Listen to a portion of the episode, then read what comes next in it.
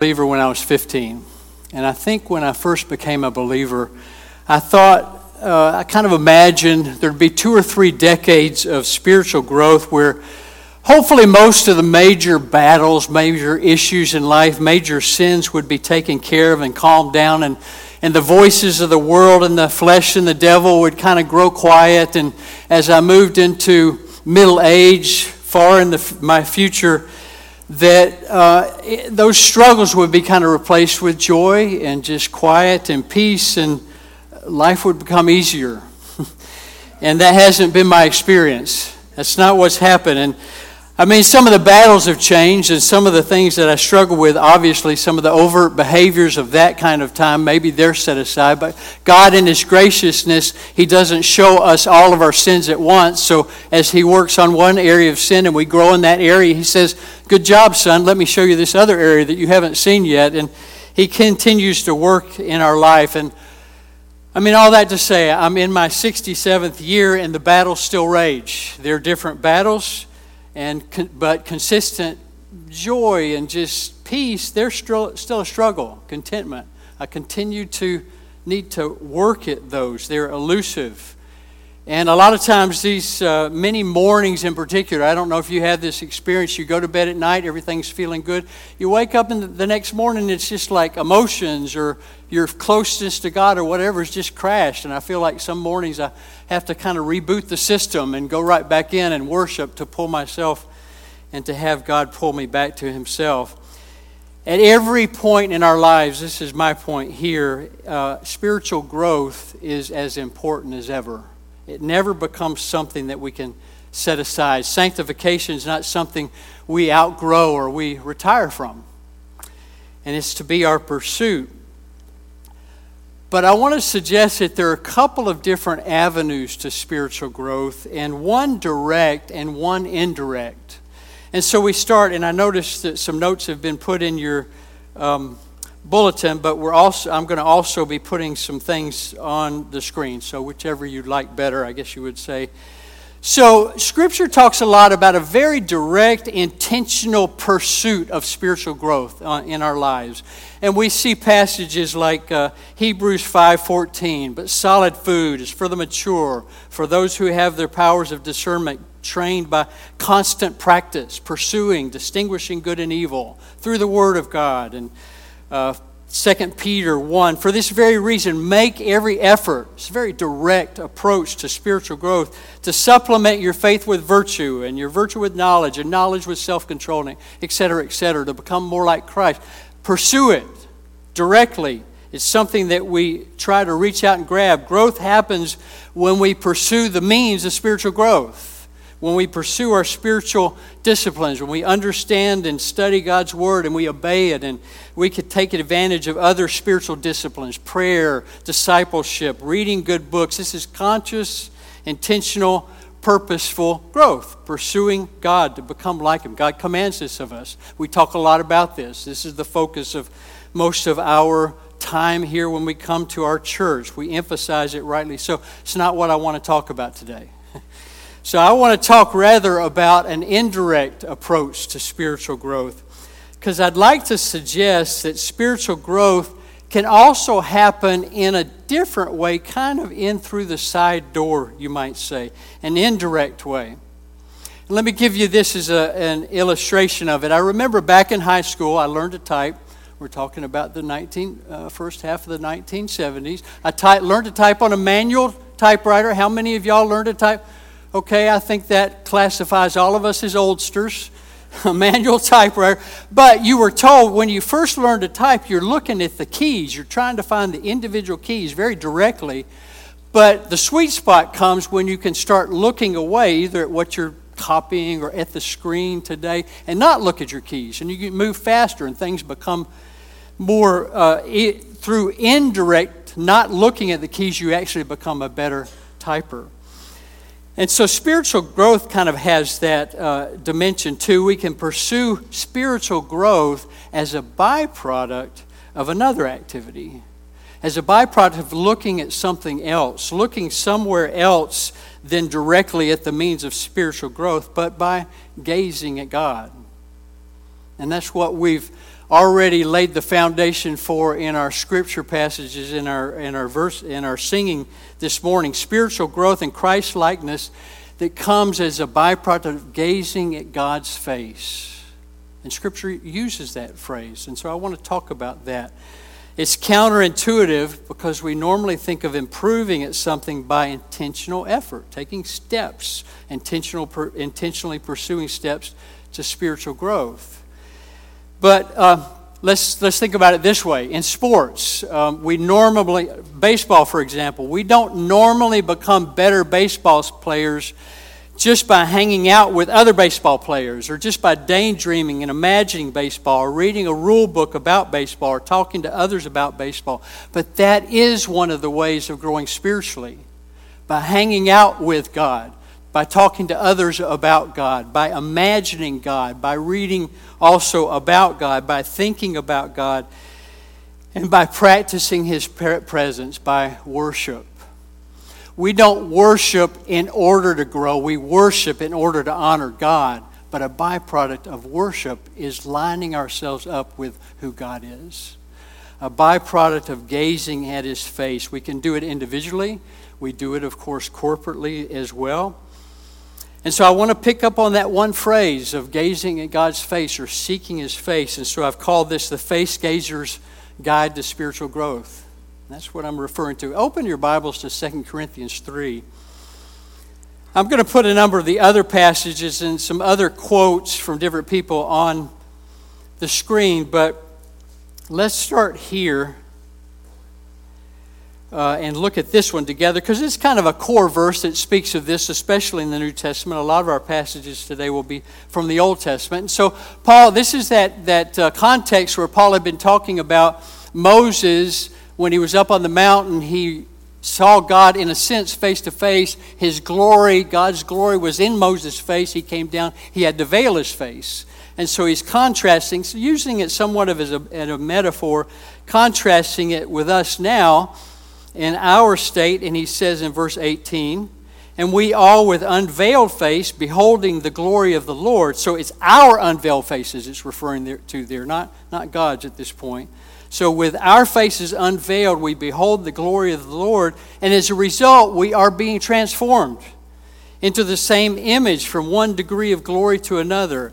For this comes from the Lord who is the Spirit. And the word beholding here, it's usually connected to the idea of a mirror looking in a mirror. It's used that way in other places. In fact, New American Standard even translates it beholding the Lord as in a mirror. It's that kind of looking that you're looking at yourself in the mirror and you're studying it just a little bit. You're trying to see if there's something you need to fix up. Uh, you're trying to comb your hair or whatever the case may be. So it's the idea of contemplating or gazing at God that probably makes the, most, the best sense gazing, contemplating, really thinking as we are looking at God.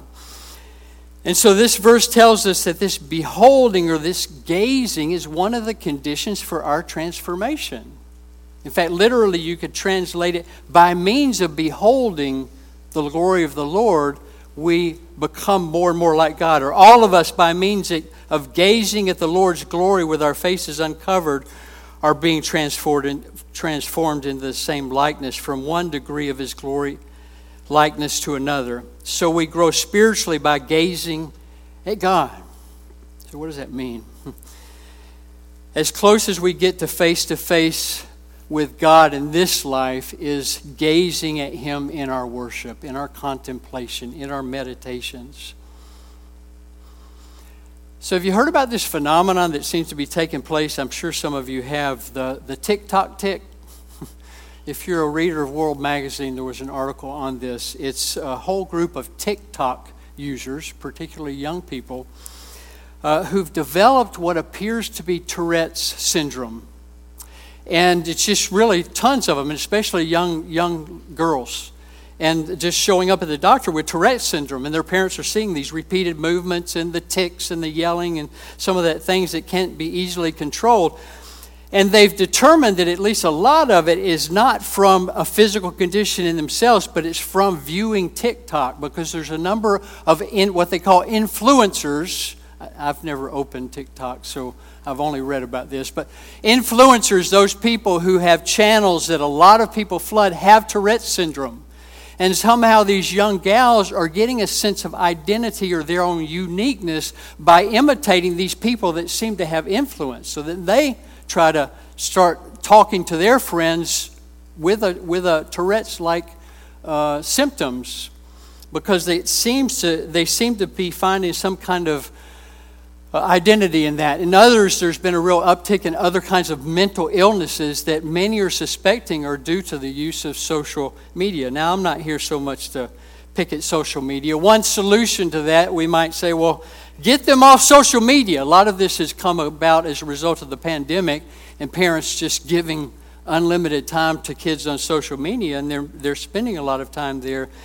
So, one solution would be you only get an hour a day on, on TikTok or whatever, but a better way, a better solution would be to, for these youngsters to have their identity grounded in God, to line up who they are with who God is. And that happens as a result of worship. That happens for us as a result of worship. It grounds us in who we are and then makes us and who, want God, who, want, who God wants us to be. That's gazing at our faces. As our unveiled faces gaze at God, we're formed, we're changed. So this this connection is one of the reasons I found in, in counseling as I've done counseling. Worship has become a greater part of my counseling. Sometimes in the session, or sometimes by assigning, say, a psalm or reading some kind of book that draws them into worship, because it just helps life line up as you worship. It's an indirect approach to helping them with what some of their issues may be. Indirect, but still very purposeful as we gaze at God to align our hearts and our lives with God and His truth. John Owen is one who's spoken of this, and he says, But faith which is truly divine is never more in its proper exercise, doth never more elevate the soul into conformity, conformity unto God, that spiritual growth, than when it acts in the contemplation and admiration of the most incomprehensible mysteries, mysteries about God, which are proposed unto it by divine revelation.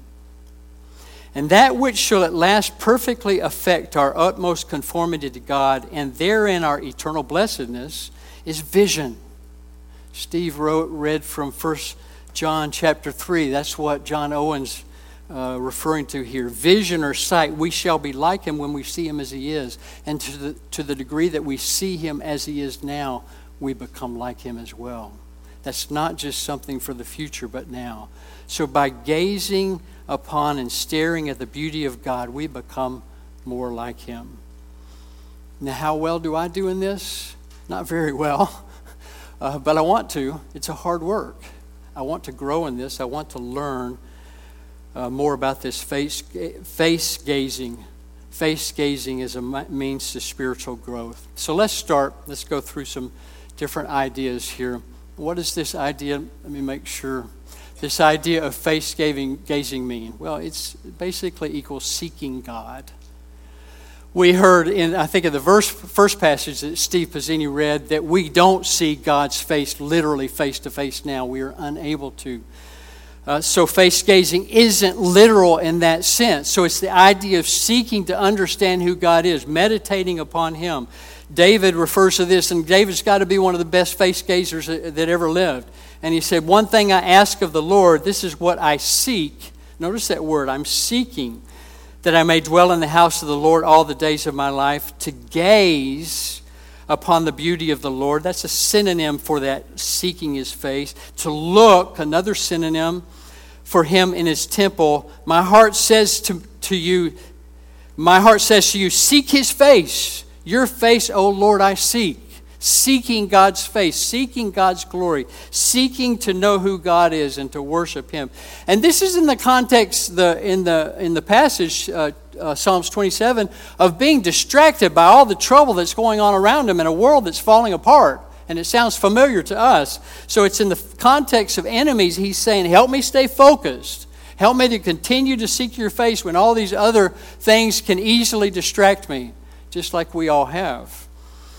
This word seek, or, or, or, synonyms of it, are used five times in this passage. The idea of trying to find God, trying to discover Him, searching for God, searching for who He is, looking at Him, studying Him, looking for Him, gazing, as He uses that word, beholding Him.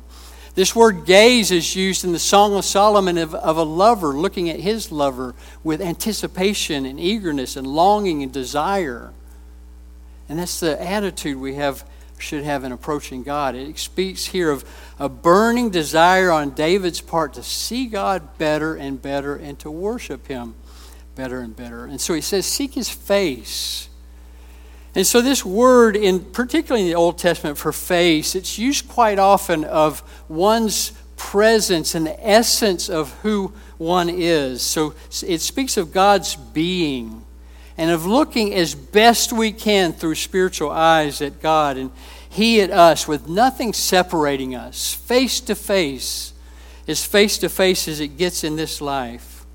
So God makes His face to shine upon us. That word face is very common in the Old Testament. Do a little uh, search of that word. Seeking His face describes that yearning and searching for God. We don't yet have Him the way we eventually want to have Him and will have Him, but we're gaining more and more of Him, so to speak. Learning Him better and better, seeking for God and seeking, seeking for God with our total focus and our total attention. And for David, that was particularly in the temple he would go to the temple, and Jews went to the temple because that was the particular location of God's presence, where he was, that place where God came down and met with people, and heaven and earth united in, in a sense. But what does it mean for us? Our, our context is a little bit different. We don't have a physical temple that we go to to worship in, so it's no longer geographical, it's no longer in a location. We worship Him in spirit and in truth. And then I think that word spirit there is not so much referring to Holy Spirit, but with our whole spirit and according, lined up with the truth. We seek to worship God. It's a, a willing spirit on a, a desire.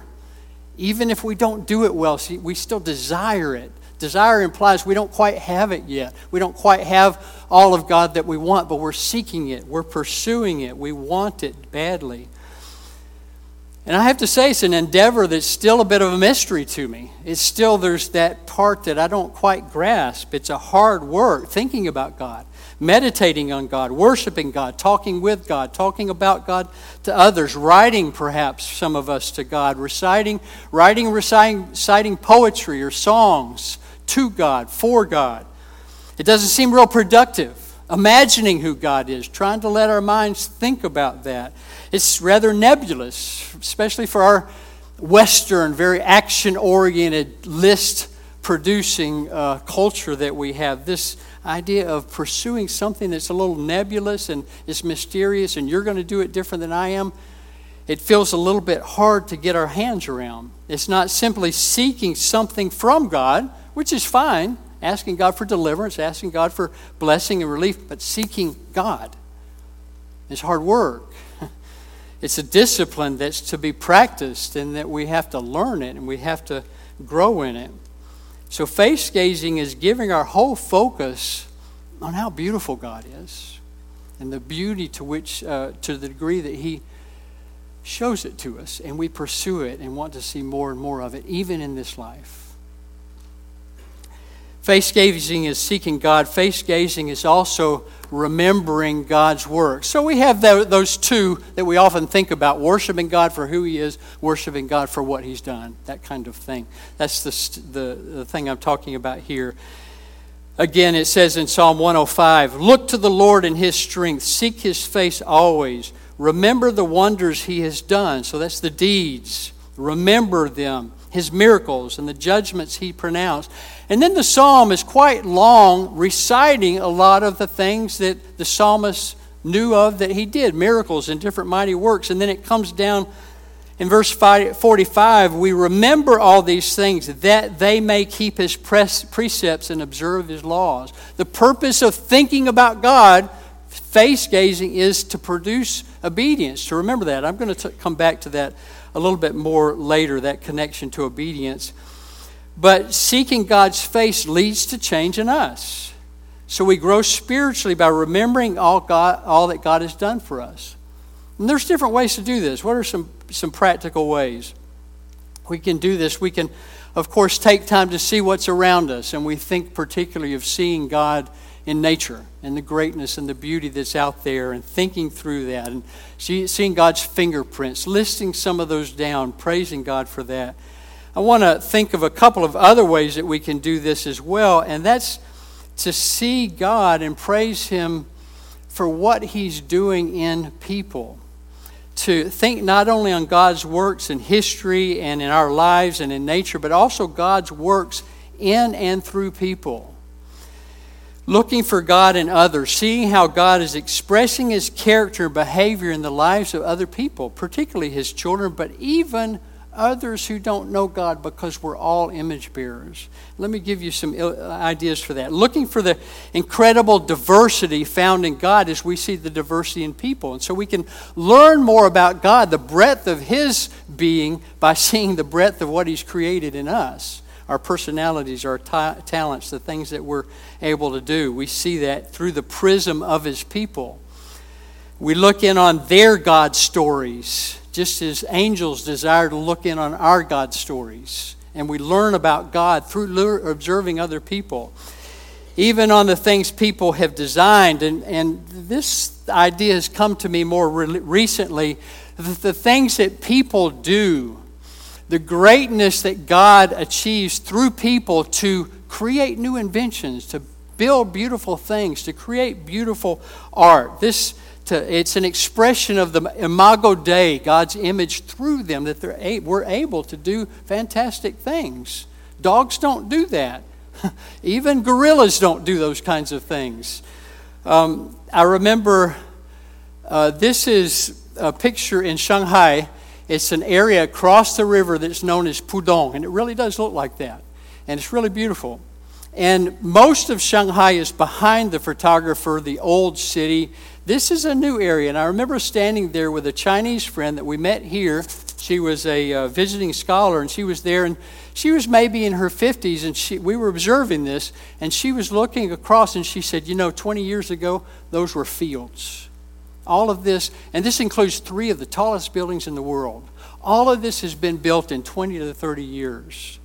And so it just made me think, even of these who probably mostly don't know God, they still have the image of God in them and the ability then to produce things like that. And even to be look at look at, at that, see through that to God's glory.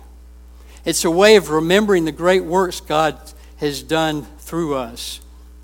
The commentator William um, Hendriksen speaks of this, and he speaks of this seeing God in others is as they gaze upon Him, they, we, like perfect prisms, reflect, refract the light which beams forth from His glorious countenance and show its exquisite beauty of color in lives wholly dedicated to them, speaking there of believers.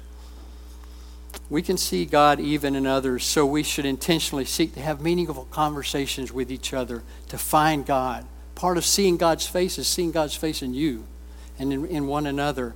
Uh, ask each other about recent spiritual challenges or areas of growth or times of worship, recent insights into the Word. Make this part of our conversation, recent opportunities to, to serve God in a special way, expressions of God through others. That's a way of seeking God. That's a way of learning about God. Tell our stories to our children of what God has done in our past.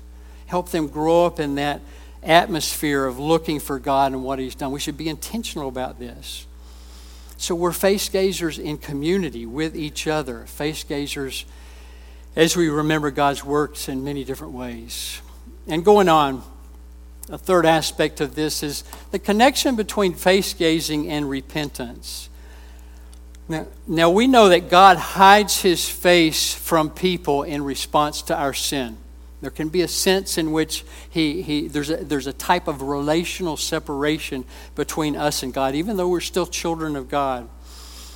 Uh, Deuteronomy 32, this is written to Israel. Stick with me on this one. To Israel as they were falling away into worshiping demons and false gods. And so God says to them, or he's speaking to Moses here, I will hide my face from them. There's that separation, he said, and see what their end will be, for they are, uh, for they are a perverse generation, children who are unfaithful. And then you skip down to Hosea, same kind of context of a lot of unfaithfulness, but look how it develops. For I will be like a lion to Ephraim, like a great lion to Judah. I will tear them to pieces. He's hiding his face. And go away. I will carry them off, and no one to rescue them. Then I will go back to my place until they admit their guilt repentance and they will seek my face. So there's the connection between feeling their guilt on the one hand, the flip side is as they seek God's face. In their misery, they will earnestly seek me. Come, let us return to the Lord. He has torn, torn us to pieces, but He will heal us. He has injured us, but He will bind up our wounds. And so, as we gaze upon God in worship and seek His face, our defects become evident, our deficits become evident, become all too apparent. Light brings sight, it exposes. And so the light of being with God is going to help us see those areas where we actually need to repent.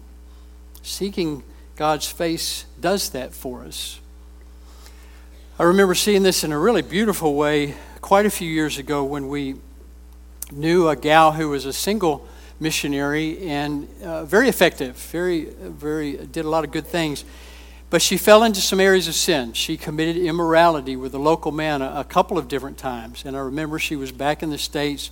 She was not a missionary at this point, but spending time with her. And she was just so broken. I mean, she couldn't get beyond, I can't believe I did that. Everything is destroyed. She couldn't imagine life going on. And I remember what helped her. It was actually a specific book some of you guys might be familiar with. It's called A Gospel Primer by Milton Vincent. It's maybe 20 years old. And this book is on worship, but it's a different kind of book. And there are others like this, but this is the one that spoke to her. It's not a book about worship, it's a book that leads you into worship. And so it has poetry, it has a lot of different uh, kind of prosaic reflections. It's actually helping us to worship God. And it was through this and really seeing God in the gospel that number one for her helped her see her sin was actually much worse than she even thought because it was sin against God. But it also helped her see the beauty of the gospel by which she was forgiven. And it, it was gazing at God's face that restored her to God. And it brought her a healthy, cleansing repentance and restored her relationship to God. I think this is the application of Second Chronicles 7:14 that we're familiar with, but this is the application for us.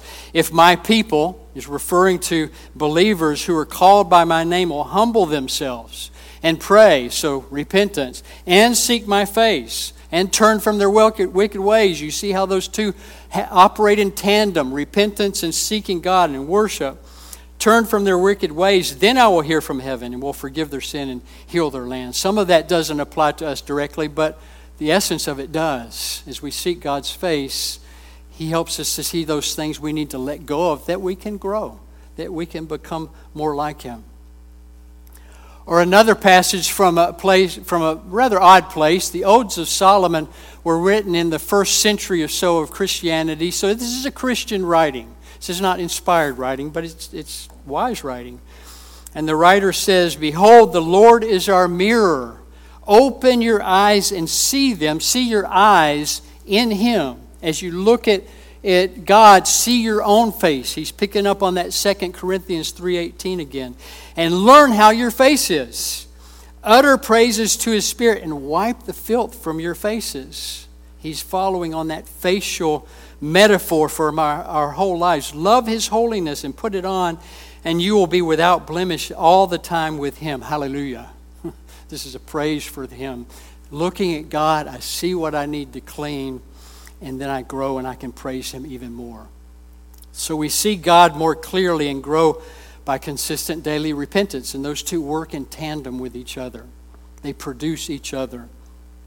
And then finally, just trying to describe what this idea of face gazing is. Face gazing equals walking in faithful obedience. And I got a couple little arrows there for a purpose, for a reason. I mentioned this earlier, but want to talk about it a little bit more. It's an aspect of spiritual growth, walking in obedience. So, uh, Psalm 24, again, David speaking, um, seeking God's face will result in holiness of behavior and heart for us. And so, David describes this in a familiar passage Who may ascend the hill of the Lord? Who may stand in his holy place? He who has clean hands, behavior, and a pure heart, uh, inner motives, who does not lift up his soul to an idol or swear by what is false, he will receive blessing from the Lord and vindication from God his Savior. Such is the generation of those who seek him, who seek his face, your face, O God of Jacob. And so it affects our behavior, it affects our hearts, it results in in uh, obedience, it results in spiritual growth. So, to, to the degree that we, we apprehend, we, we gain, we understand God's glory, we'll grow in obedience. We'll grow in obedience to Him. Or John Owen, our apprehension of this glory is the spring of all obedience and co- consolation and hope in this world as we understand God, and that we understand God as we gaze at Him as we spend. It's a cyclical ma- uh, uh, operation, so to speak. The more we worship, the more that we'll obey. But the more that we obey, the better we will be at worship as well, because it's an act of obedience to be seeking God's face. God shows himself to those who walk in obedience. And Psalm, 1, uh, Psalm 11 says, Upright men will see, see his face. There's a connection. As we exercise our, our worship muscle, it will result in growth and obedience, which in turn will result in greater capacity to worship. They too work in tandem, similar to repentance, seeking God's face. So there's kind of some of the concept I've lay, laid out. Let's, let's think about how we can apply this. Let's try to be a, a, little bit more practical in, in an area that still is kind of mysterious in some ways. And so, just give you three points of application here. And the one point is just the most obvious thing to us. We need to practice Godward face gazing as a spiritual discipline. We need to work at it because it's hard. We need, by the power of God's Spirit, to persevere in it, even when we feel like I'm so ineffective at it. I'm, it's so difficult for me. What are some practical ways we can do this? Well, I'm the one speaking up front, so I can just share with you some of the things I've borrowed from other people or things that I've uh, attempted that have some been effective. Memorizing verses, passages of Scripture, but specifically about the character of God. Meditating on those. Having those ready in the middle of the night when you can't sleep, that those can come to mind and you can worship in that darkness. Thinking through each of the moral attributes of God, and then after meditating on that, actually think about the ways in which you fall short of, we fall short of that. Listing them down as prayer points to ask God for growth.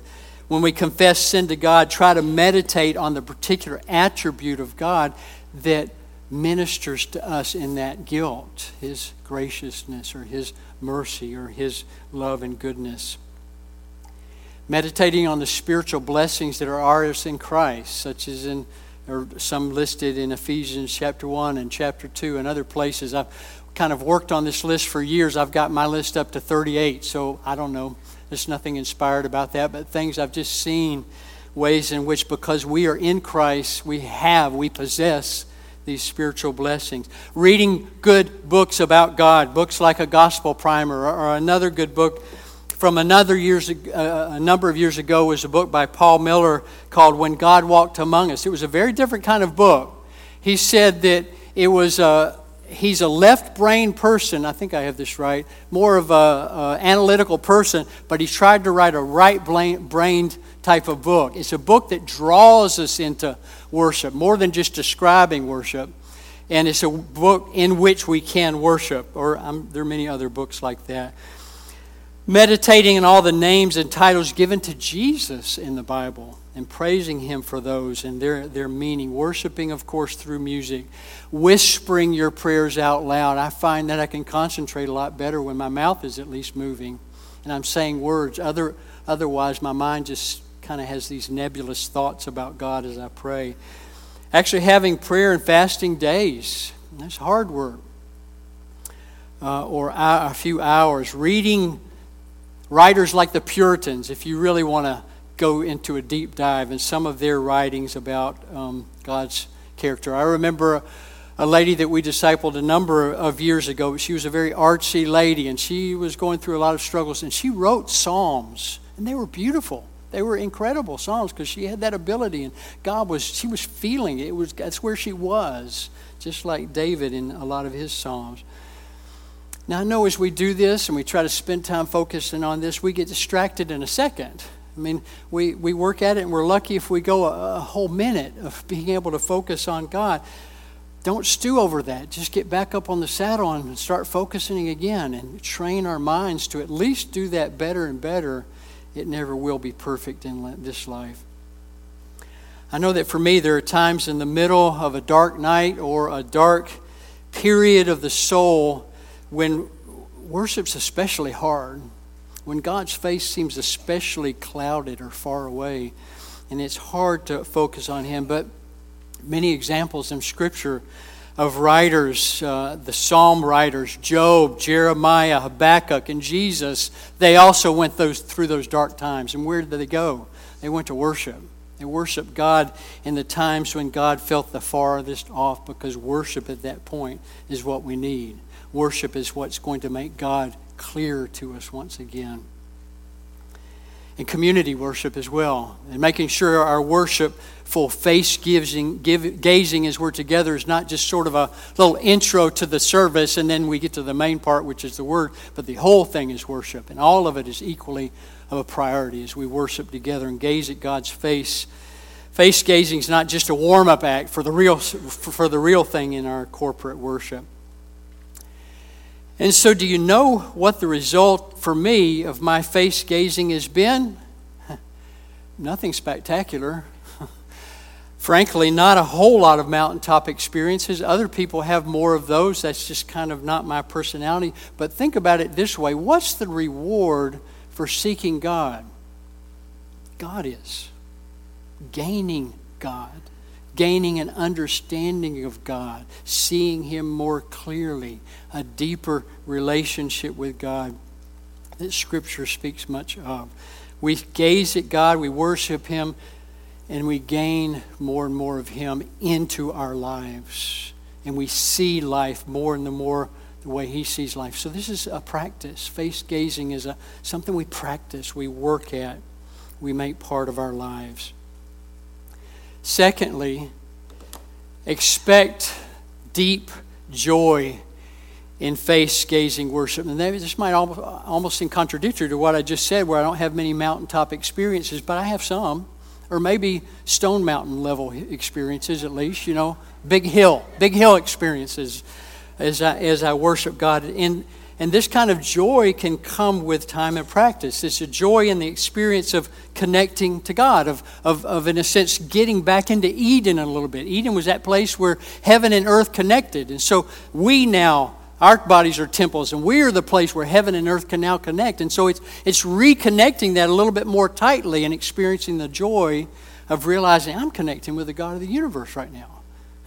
I, am communicating with him and he's communicating with God, with me. And it's when our, our, the, the eyes of our faith see God's face, even if for a moment. And, and I can warn you, it's often fleeting, and uh, it, it, can be just a moment and then gone.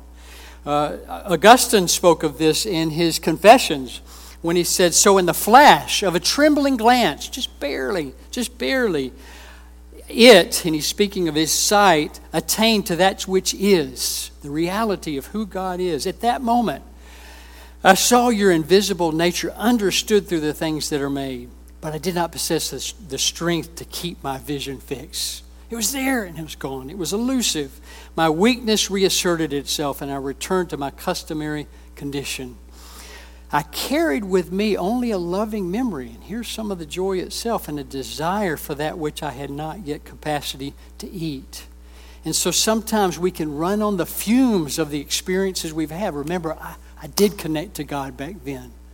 There was joy, and I'm feeling joy now just in the memory of how I connected to God, even though it may be fleeting or may be elusive. And so this joy is sometimes anticipated joy, sometimes it's realized joy, sometimes it's remembered joy, but it's a pursuit. And it's a pursuit we're always chasing. And chasing implies you don't quite have it yet. We're also always stretching toward, we're always striving for it. And that very striving, that very desire brings us joy itself, the yearning. But we have a final piece of this and this is rehearsing the joy that we'll have in heaven now. Rehearsing heaven's joy of seeing God's face in an uninterrupted kind of way. His image fully restored in us.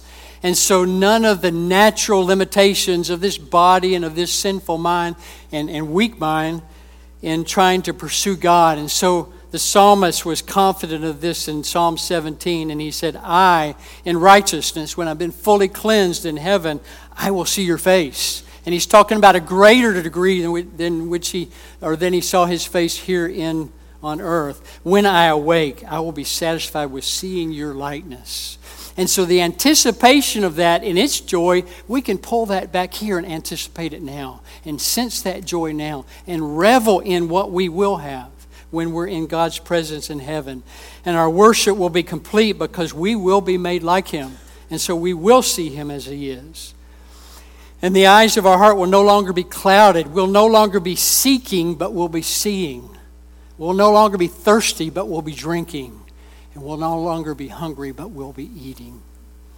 And we'll have God in the way we've always wanted to have God and continue to gain Him even in heaven.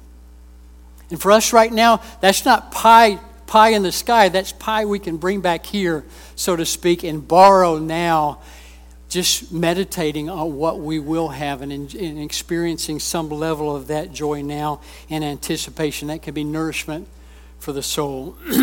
meditating on the future sight of God's face and, and banking on it, making it a real part of our lives.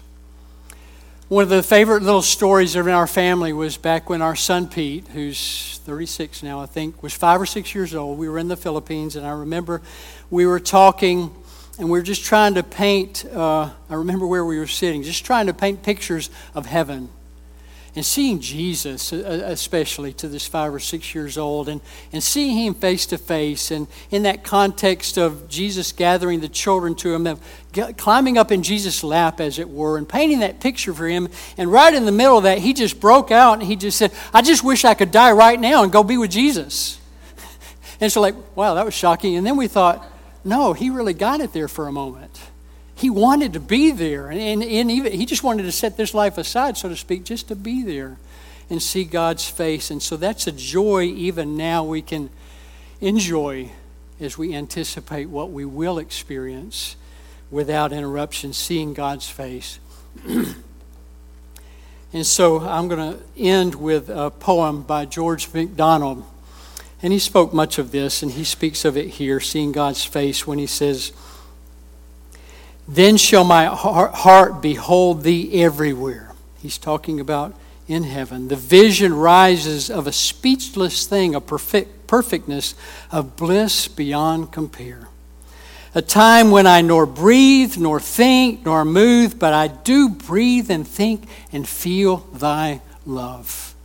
Seeing God's face and pursuing that, that we might become more and more like God. Let's pray.